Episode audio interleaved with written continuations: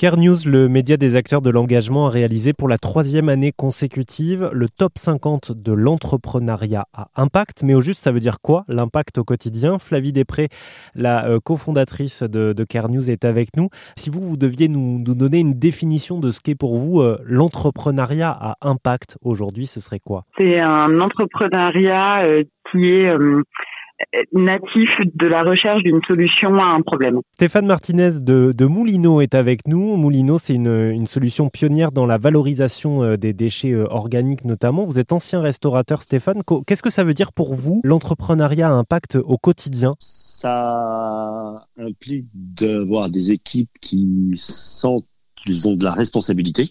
Surtout le fait de comprendre aussi qu'il est important de sensibiliser un petit peu tout le monde, aussi donc sur nos choix, c'est aussi ce qu'on fait, à essayer de dire, on parle de nourriture, donc ce reste alimentaire, c'est pas un déchet, c'est une matière première, secondaire, et depuis la nuit des temps, ça a toujours retourné dans les sols. Donc ça, c'est fort pour Moulinot. Jean Enquin de Neosilver est avec nous aussi. Neosilver qui fait partie de ce top 50 de l'entrepreneuriat à impact avec Care News. Neosilver qui propose des solutions pour sortir les seniors de l'isolement. Vous, ça veut dire quoi, Jean, pour vous, faire impact au quotidien?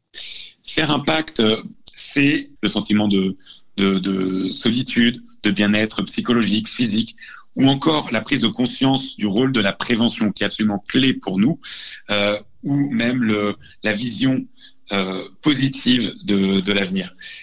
Mais comme ce qui a été dit précédemment, on partage tout à fait cette idée qu'il est important d'avoir une équipe en interne qui partage les mêmes valeurs de bienveillance, de respect, mais également de plaisir, et qui ont à cœur d'aider au quotidien des seniors à vivre mieux, plus longtemps et en meilleure santé.